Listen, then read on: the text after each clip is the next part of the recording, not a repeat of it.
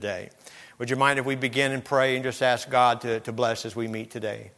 Lord, we come to your house because we want to meet with you. And God, these people have made your house a priority today. They've get, got out of bed, got dressed, and, and drove down here today, Lord, to hear from heaven. And I pray, God, that as we turn our hearts and minds towards the Word of God, that you would open us, uh, open our hearts and minds, that you would give a, me clarity of thought and liberty to preach, that you would help me to be able to think clearly even in the midst of uh, weariness. And Lord, I pray that today, as your people, all those that are gathered here, Lord, the, the, the, the weight of trying to meet the needs of people here is heavy on my heart.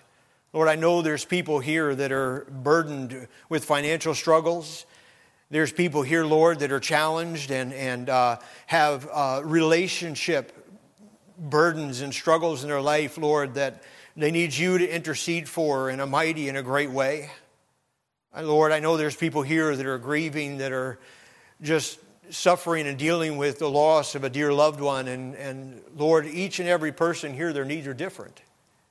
But God, I pray as we turn our hearts towards heaven that you would lead through the service that you'd speak to our hearts, you'd draw us into your presence and do that which only you can do, and God will be sure and give you praise for it. In Jesus' name, amen. Well, we have been studying the last couple of weeks that, that uh, biblical goal of, of the one another's that are found in the scripture, that idea of the, the admonition or the encouragement to how we're supposed to act and participate or to treat one another. It's presented in the Word of God many different ways, and I've divided them up into 25 different admonitions. And I didn't want to spend 25 weeks on this at this point. I didn't have liberty to do that, so I tried to condense them. And the first week we dealt with the ministry of love and, and that we're supposed to love one another. And that's foundational to all of the rest of them. That if we love one another, then we'll be able to fulfill and follow through with the rest of them. Then last week we got into those, and I dealt with the first eight. We admonish one another, we bear one another's burdens, we be kind to one another, we comfort one another, we consider one another, we care for one another, we confess your faults one to another, and we have compassion one for another. Now, last week, the, the, the junior church downstairs, they never know exactly what time I'm going to be done because I don't know what time I'm going to be done and uh, they try and monitor the service and see where we're at so they know how long they have to go. And uh, he uh, texts somebody in the sound booth uh, from the church downstairs. They text upstairs and says, "Okay, are we getting close to be done?" And uh, he said, "Well, uh, he is on point number three of eight. Uh, so we were not, I don't think we're close. And they're like, okay, we got lots more time. Uh, and so they know whether they need to have an extra game or they need to have an extra story time or an object lesson. And they're prepared for that, kind of a little bit of leeway one way or the other downstairs. But we're going to try and be done at a decent time, although we are going to get right into it dealing with another eight. I hope you're keeping notes. Again, if you would like, uh, there is a small little study booklet in the bookstore. Uh, they cost us three bucks. We'll sell them to you for three bucks. They're just uh, a matter of uh, just to try and help you, but it's a 31 lessons, I think, on uh, the one another's and gives you a little bit of background on some of these thoughts. And that's available to you if you would like to take that home and further your study on these things. But write down these, write down the references, and keep them. You'll have a nice list when we're done here. But uh, this, this morning, we want to get into exhort one another. Hebrews chapter 3 and verse number 13, it tells us to exhort one another. now we're going to we got to move right along so that we're not here too long. We have 8 points to get through, so I won't be spending too long on each of them, but we see here in Hebrews chapter 3 and verse number 13, he says, "But exhort one another daily, well it is called today, lest any of you be hardened through the deceitfulness of sin."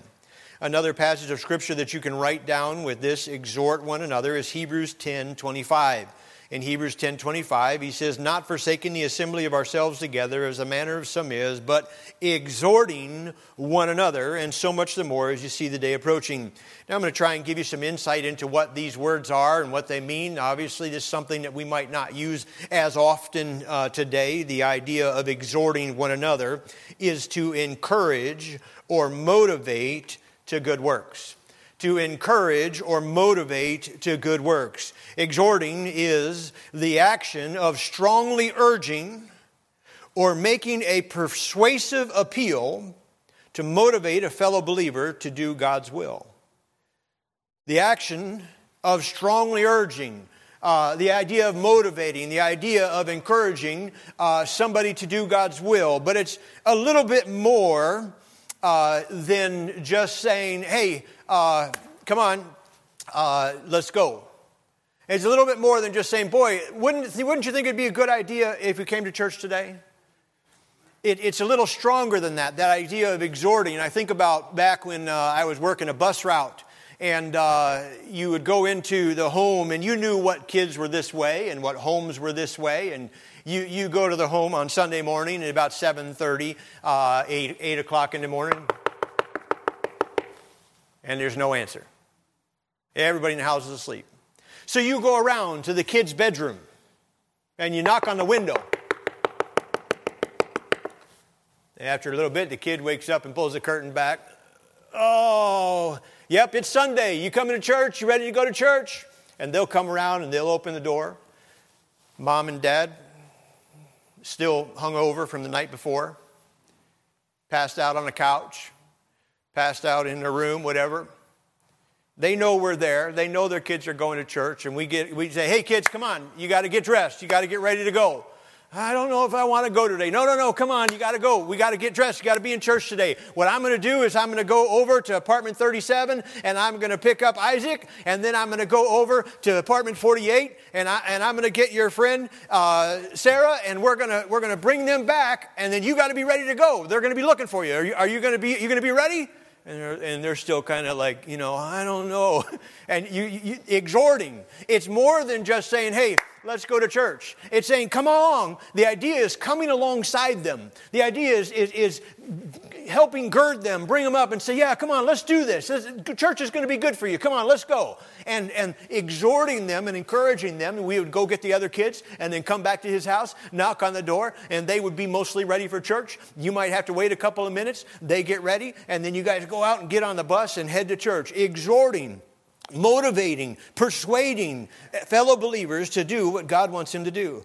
We see a frequency mentioned here. He says in Hebrews 13, 3.13, he says, but exhorting one another, what's that word, next word there? Daily. Exhorting one another daily. There is the idea here that there's a frequency mentioned and that it's not just on Sundays. We're to be encouraging one another. We're to be exhorting one another. We're to be challenging each other by strong motivation to do what God wants, and it's not just one day a week. It's not just on Sundays. We are to be considering each other. There's also a reason given here. He says, Lest we become hardened through the deceitfulness of sin. Hardened through the deceitfulness of sin. How many of you know Satan is subtle? He, how many of you know Satan is a worthy adversary? The Bible says he's a roaring lion, walketh about seeking whom he may devour. May devour. The Bible says that Satan hath desire, uh, Christ talking to Peter told him, Satan hath desire to sift you as wheat. He is the enemy and he wants to destroy your life. And he is subtle. And you know, sometimes Satan is able to get in and, and cause some trouble in our lives. And what he's saying here, he says, hey, uh, lest somebody be destroyed through the deceitfulness of sin, the subtlety of Satan. We need to be encouraging one another, exhorting one another to do what is right so that their lives are not destroyed. What a challenge it is when we see believers that seem to go from one crisis to another when they're too weak to stand on their own and can't find the strength to make decisions that line up with the book. They need a brother or sister to come along and exhort them to help them out of their current state. We could come alongside them and motivate them to good works. Have you ever heard the saying, there is strength in numbers? That's what this is. It's saying, none of you should ever feel that you are completely alone. And in this battle, this, this journey of the Christian life, as part of God's family, you should know that you have brothers and sisters in Christ that are going to be there for you, that are going to come alongside, that are going to encourage, they're going to exhort you. Then we see, secondly, that we're to edify one another. We're to edify one another. 1 Thessalonians 5, verse number 11 says, Wherefore, comfort yourselves together and edify one another, as even as also ye do. Now, to edify uh, has a slightly different meaning. It could, of course, the idea of encouraging could still be applied there, but literally it means to build up or to instruct morally. To build up or to instruct morally.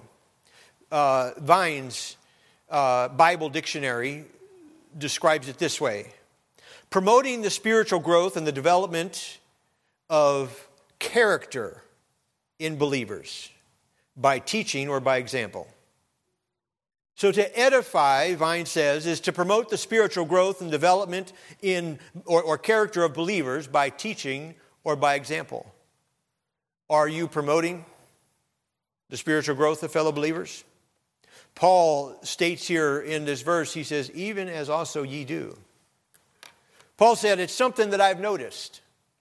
I've noticed this is something that you do, that you guys are currently pretty good at this, edifying one another. And he says, keep it up. Keep doing that. Keep instructing each other morally. Keep giving each other good, sound biblical advice. Keep exhorting one another. Keep edifying one another. You know, back in uh, 2009, when we bought this building, uh, we began a renovation process. Those of you that don't know or weren't here or haven't seen the video, which is probably very few of you at this point that at least haven't seen the video, uh, this building and everything you see here is completely transformed from what it was. Uh, in a miraculous way, God did some amazing things during those days. But we had a lot of work to do. And Brother Joe Kaiser was here. And Brother Joe Kaiser kept telling Dave, Sure, we'll do it. Sure, we'll do it. Sure, we'll do it. he kept volunteering us to accomplish more and more and more things. You know that on our project list, you guys don't even realize this probably, but on our project list, one thing that we were talking about doing was changing the entire roof structure out here on the front and building a portico that went out over the edge of the driveway here. And we'd had to change roof lines and do lots of stuff. Brother Kaiser's like, sure, we'll do it. And I said, we are not doing that. I said, I'm putting my foot down. I'm drawing the line. We have six weeks to do this, just six weeks. That is not getting added to the list. There was so much that we did in those six weeks, it is mind boggling. But we called everybody and their brother and their grandmother and their aunt and their uncle and their dog, and we got them all in here. And I mean, it's a wonder OSHA didn't come in and shut us down. oh my goodness. We had everybody in here tearing stuff out. We were knocking walls down and we were, you know, uh, demo- demoing the bathrooms and tearing the front doors out of the church and, and cutting the side of the hole in the side of the building to put the doors down on that end. And, and we were doing all of this work I mean, everybody was here working so, so much and, and doing so many things. But how many of you realize that the destruction was a lot easier than the construction? the, the stage of demoing, man, everybody was excited. Everybody was taking hammers and throwing them through walls and, and pulling things down and, and busting stuff. And oh, it was so much fun. It's a whole lot easier to tear down than it is to build up. This idea of edifying is to build up. To build up. What I'm saying is, even in our Christian life, it's a whole lot easier to tear somebody down than it is to build them up. How many of you know that God's still working on you? Each one of us are a construction project in progress. He's still working on us. And I praise God, he's, He is still working on me. But see, here, our brothers and sisters in Christ, you can add to, or I could say you could help, or you could hurt the building process that God is trying to do in the lives of fellow believers. If we edify, then we're helping in that progress. He which hath begun a good work in you shall perform it until the day of Jesus Christ. God's, God's going to keep on working. But sometimes, brothers and sisters in Christ, uh, we're not helping, we're hurting. And boy, we ought, to, we ought to guard against that. We ought to strive to edify. Amen? That's what we need to do. We need to edify one another. Then, thirdly, I want you to see we're supposed to be, this is going to be a hard one. This is going to be a hard one. Forbearing one another. In Colossians chapter 3 and verse number 13, you can turn there if you have your Bibles and would like to see it in the Word of God, but certainly at least make note of it. Colossians 3:13, he says, "Forbearing one another and forgiving one another, even if any man have a quarrel against any, even as Christ forgave you, so also do ye." You can also put next to forbearing one another Ephesians 4 and verse number 2. He says, "With all lowliness and meekness, with long suffering, forbearing one another in love." Now, forbearing, the definition is actually given in that second verse I read. Forbearing literally is long suffering, it is the idea of patience, it is enduring, having long suffering, patiently waiting. Now, we can tend to be short with those that we're closest to. It ought to be the opposite. We ought to have the most patience with those that we're closest to. It's amazing how sometimes we can be so kind uh, and cordial to somebody that we met at a grocery store, but so hateful to somebody that we say we love because we've lost the ability to forbear, to be patient with one another. How many of you think we need a little more patience? We need some patience. Amen. We do. We need patience with one another. You know, not everybody is like you. Not everybody, yeah, amen, hallelujah. Uh, not everybody has the same uh, tendencies you have, the idiosyncrasies you have, the desires you have, the ambitions you have. Not everybody is going to be or behave like you. And I know everybody else is weird. You're the only normal person on earth. Everybody else has issues. Everybody else has problems. I don't know why everybody can't be like you, because then they wouldn't have any issues or problems, right? but what we need to understand, beloved, is, is just as we are to forbear somebody else, the fact of the matter is, is they are forbearing us. It goes both directions. And you say, why? I'm the most lovable person on earth. Just ask my wife. Why? Why? No, the fact is, it's because we're all different. And so, everybody, just as much as somebody that you look at somebody and say, man, uh, I need patience from God for this person. Lord, please help me. Do you know somebody's looking at you and saying the same thing? You're saying, Lord, Help me not to kill him. Please. Just give me grace. Give me patience. We're to forbear one another, to endure. You know, the more time we spend with somebody, the more we learn about them. And sometimes, the less you like them. I was talking to somebody this last week, and they weren't talking about the family of God, they were talking about their actual family. And they said, Now, Pastor, you know, I love them. I just don't like them. And I said, I understand that. Sometimes that's the way it is. You love them, but you just don't like them. And, but we are called to forbear one another.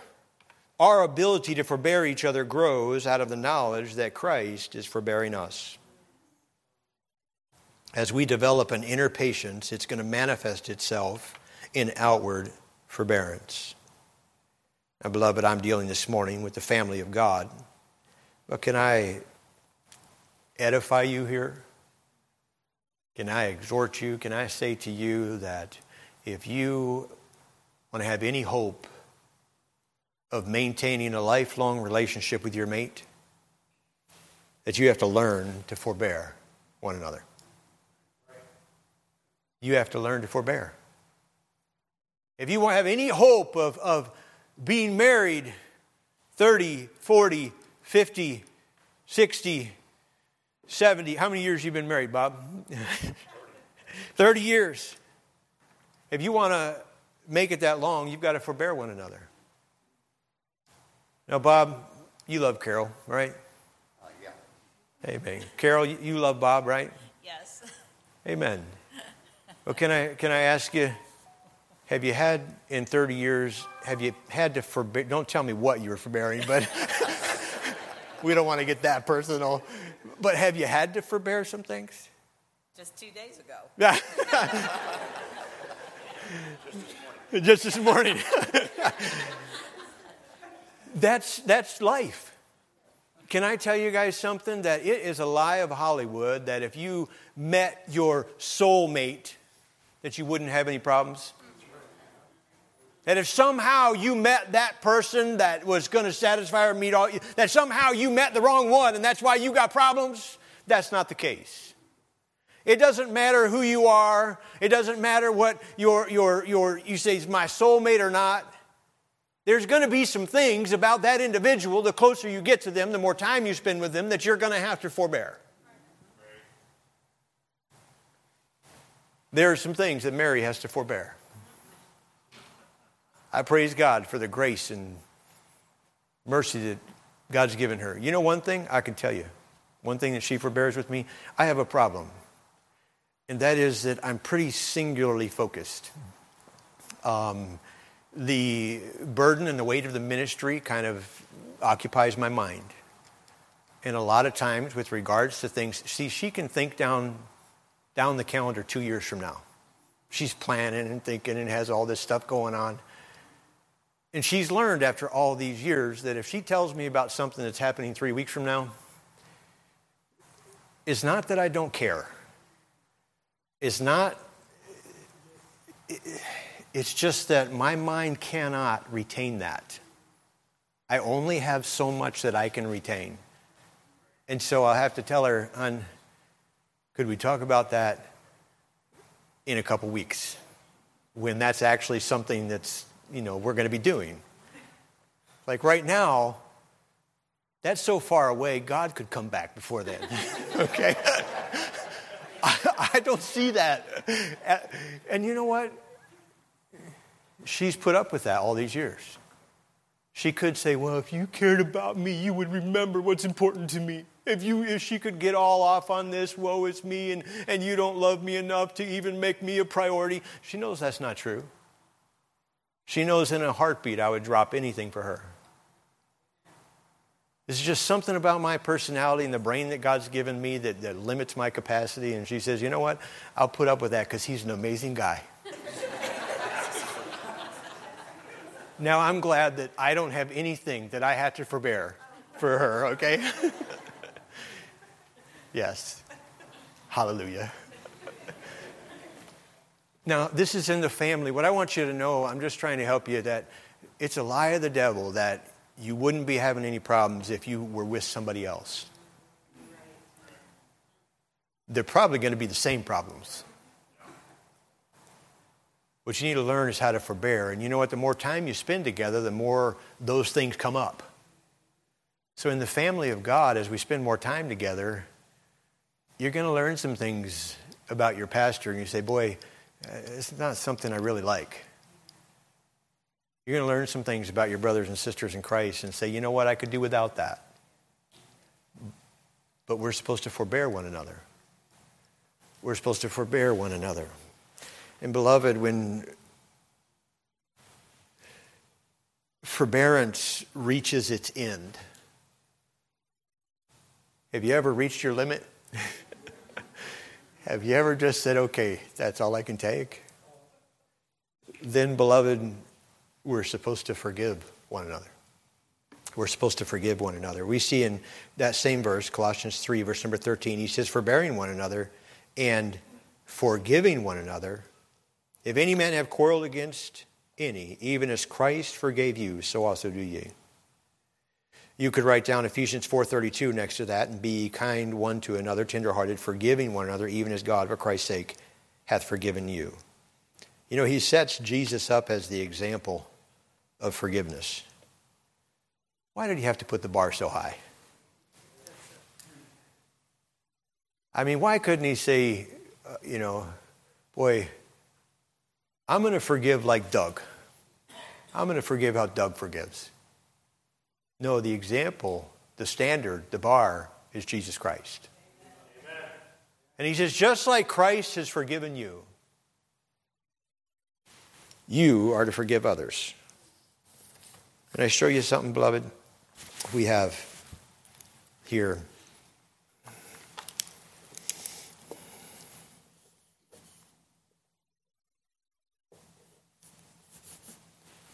this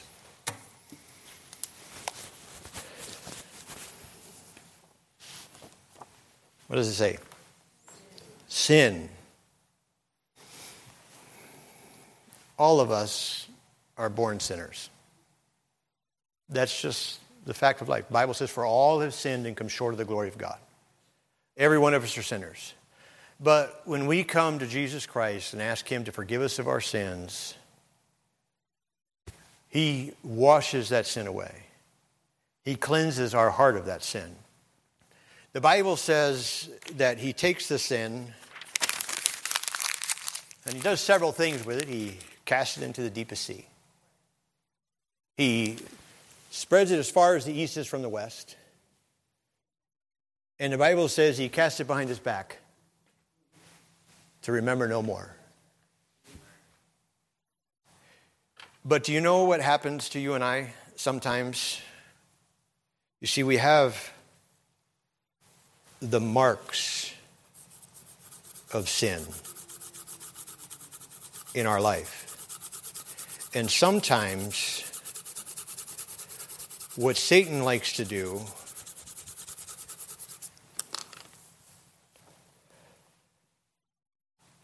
is he likes to come to you and say, look at that sin. He likes to bring back that guilt and put it on top of you when that sin is already gone. That sin is already covered. That sin has already been forgiven. God is forgiven and it's cast as far as the east is from the west. He's put it in the deepest seas, put it behind his back to remember no more. But sometimes, because sin in its nature, it leaves marks in our life. Sometimes it leaves weight in our, in our life, and Satan wants to bring that back up and, and point to those things and say, okay, you're still bearing that sin. But you're not, because you've been forgiven. I want you to know if you have some false guilt today from things that are in the past that God has forgiven you of already, you need to let those things go. Don't let Satan bring that back up. And you might have some scars in your life. You might have some things in your life that remind you of that and say, Boy, I'm, I'm still bearing that. But you can know that you've been forgiven. Amen? You've been forgiven. That's been washed away. And we have that because of what Jesus Christ did for us on the cross. Forgiveness is a choice that we make, and Jesus chose to forgive you. He shed his blood for you so that you could know and experience the forgiveness of God. You and I are supposed to be like him and forgive one another. Forgiveness, beloved, accepts the pain of the offense and it relinquishes the right of retaliation. The Greek word here in this passage actually uh, has with it the idea of a debt. Like you are literally owed something. And sometimes when we've been wronged, there really is an offense there. It's not just that we're sensitive, it's not just that somebody did something that we don't like. It's there was literally an offense there. There's literally a debt that needs to be paid. That's what Jesus did for us. He paid a debt he did not owe. I owed a debt I could not pay. That's what Jesus did for us. And we're to forgive like him. It means even though you have something you could look and say, well, uh, you did this and it was wrong. He says, you're to forgive one another. Maybe you are owed something. Maybe you have a right for retaliation or a right to be bitter at them. But Christ's example takes that right away. and says, Forgive. Forgive. Forgiveness, beloved, releases your heart from the carrying the weight of that bitterness. It places our confidence in God to deal with the offense and the offender. You say, God's going to deal with it. I'm going to let it go. I'm going to forgive. We're going to let it go. God will take care of it. The focus here in this passage is on the offended just letting go and trusting God and forgiving. But let me say this you know, asking for forgiveness goes a long ways. If you have offended somebody or if you've done something that somebody has cause or reason to be upset at you, could I encourage you to go to them and ask for forgiveness? To let them know that you acknowledge and realize what you've done. Give them the opportunity to forgive you. Then I want you to see that we're to fellowship with one another. Fellowship with one another. In 1 John 1, verse number 7, he says, But if we walk in the light as he is in the light, we have fellowship one with another. And the blood of Jesus Christ, his Son, cleanses us from all sin. There's a couple of things that are taught here in this passage, beloved. We are, we are to have fellowship with one another, and the common bond that we have is in Jesus Christ. It doesn't matter where you go in the world, when you meet God's people, you feel at home. Brother Armando's father has stated several times how he feels at home in this church.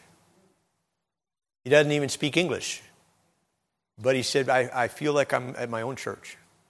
I feel like I'm home. I feel like I'm with God's family. The Bible says that your spirit beareth witness, that there's something there that tells us that here's a brother or sister in Christ. There is a common bond that's there. We are different people and different likes and personalities and nationalities and, and different cultures we may even come from and even different languages, but we have a common bond, and that's Jesus Christ. God made us to be a people of fellowship. He made us social beings. In Genesis chapter 2, we saw that God saw Adam and said, Hey, it's not good for him to be alone. And so he gave him a wife. Amen. We are social people. Everywhere you look, you'll see groups of people that gather for some type or some reason for some fellowship.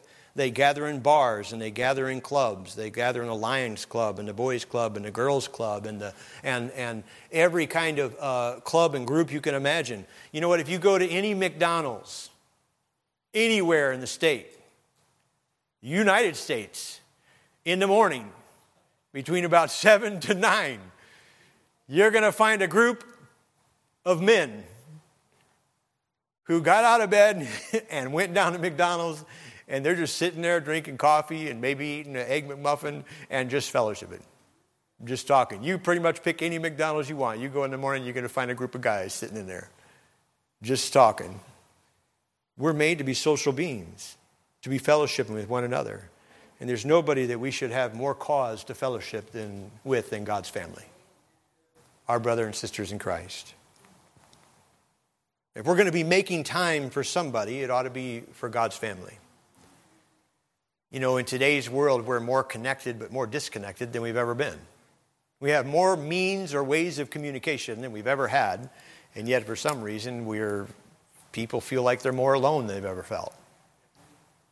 It's because we're not building those relationships. We're not building those friendships. We're not spending that time fellowshipping. You know, this last week, Pastor Derek was telling me that uh, they now have an automated service. How many of you know who Constant Contact is? Constant Contact, it's an automated email service that uh, businesses use to bug you.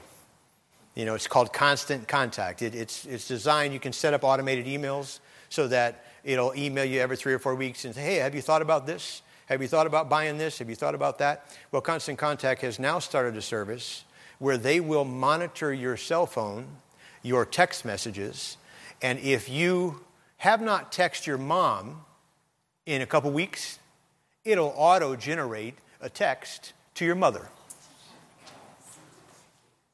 auto relationships. Hallelujah. I mean, you don't even have to try anymore. Mom, don't you appreciate all my texts? You don't even know what you said because they're automated. You've got you just put whoever you want on that list, mom, grandma, grandpa, you know, brothers, sisters, you can put their birthdays in and it'll automatically send them a text on their birthday. Hey, happy birthday, mom, like it's from you. That's where we're at because we're not building relationships. We're not spending the time fellowshipping, and we're supposed to be, as God's people, fellowshipping with one another. Our friendship and fellowship is based on our relationship with Jesus Christ. He is the common bond that we have with each other. Fellowship is important, and we should make it a priority. That's why, as a pastor, I decided I'm going to have these supper with the shepherd, just an opportunity for some fellowship. To sit down and get to know each other a little bit, learn a little bit about each other, to learn those things that we need to forbear. Amen? to find out what those are and, and be able to implement those things and, and, and for love and forgive one another. That's what fellowship is.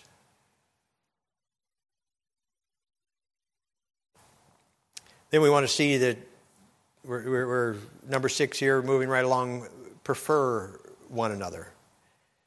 In Romans 12, verse number 10, he says, Be kindly affectionate one to another with brotherly love and honor, preferring one another. Preferring means to show deference. Think about it this way How often would you prefer somebody else get the honor? This is what he says here. He says, In honor, preferring one another. We have a tendency today to work real hard to get the honor. And sometimes we don't like it when that honor is given to somebody else. But that's not the spirit and the mind of Christ. We are to be preferring one another. In honor, preferring one another. 1 Peter 2:17 says, "Honor all men, love the brotherhood, fear God and honor the king."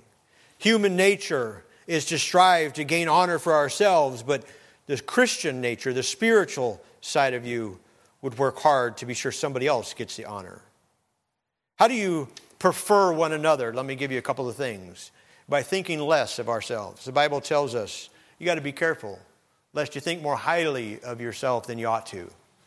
The tendency for us is to think highly of ourselves because, after all, we're the only normal person in the world, right? Everybody else is a little bit weird. Everybody else has a little bit of problem. That's the way it is. So we think a little more highly of ourselves than we ought to. So if you're going to prefer somebody else, it starts by maybe getting a, a actual representation of who you are, not thinking too highly of yourself. Secondly, is by recognizing the qualities of others. Do you recognize their qualities? Do you see their potential? Do you see what God wants to do with them? Or do you find yourself just being critical of them? Proverbs 12, verse number 26 says, The righteous is more excellent than his neighbor. Do you see the excellence in other people? Or do you just see the flaws?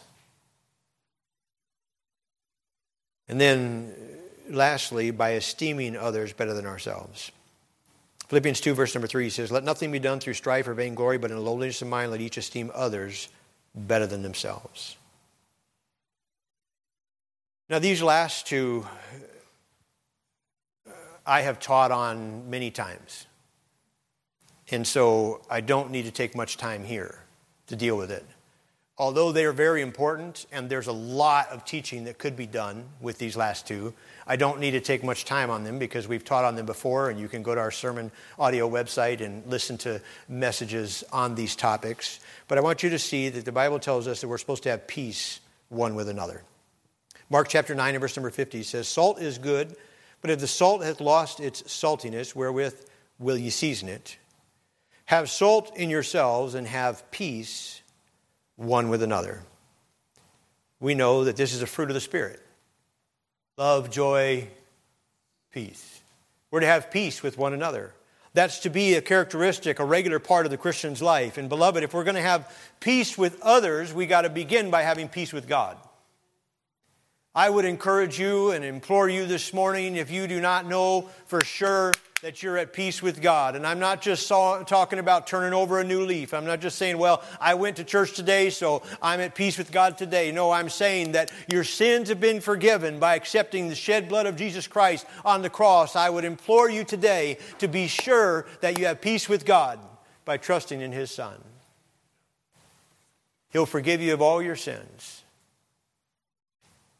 He'll give you that peace, the peace of God that comes into your heart when you have peace with God. But if you're going to have peace with God, then you can, be, then you can begin to have peace with men. This is vitally important. There's many passages of Scripture we could turn to. Hebrews 12, verse number 14 says, Follow peace with all men. We're, I have a message that's probably on sermon audio entitled Pursue Peace. I would encourage you to listen to it. That's to be our go to pattern as a Christian, is to pursue the peace. Some of us like to pursue war. Some of us would rather be right than have peace. Hmm? How many have been there? More important to be right than to have peace. But as Christians, we're supposed to pursue peace.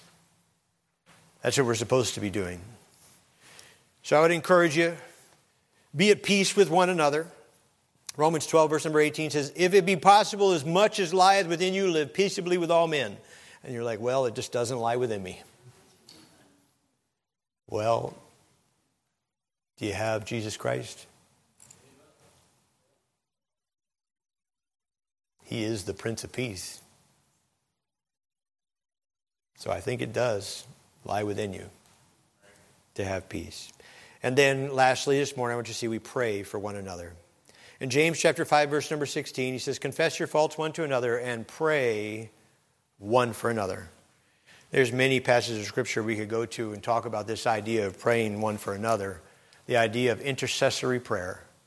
I believe that we have a praying church, and I believe that our church family prays for one another, and we spend a lot of time talking about prayer as a church and have dealt with this in many, many different services, so we don't need to dig down into it today, but can I ask you, are you praying for one another? There's a prayer list out there on the Welcome Center on Thursday nights. We gather as a church, and there's a list that's made up the needs and the burdens and the hearts of God's people, and we pray for one another. And we get to rejoice with one another when God answers those prayers. This morning I prayed for just about every one of you by name. Rachel and Jim, I didn't know you were going to be here. I didn't pray for you this morning by name. There's a couple of others as I look around that I, that I missed. Probably 98% of you, I prayed for you by name today. Are you praying for your brothers and sisters in Christ? Bible says, pray for one another. These are the things that we're supposed to do for one another. Are we doing it?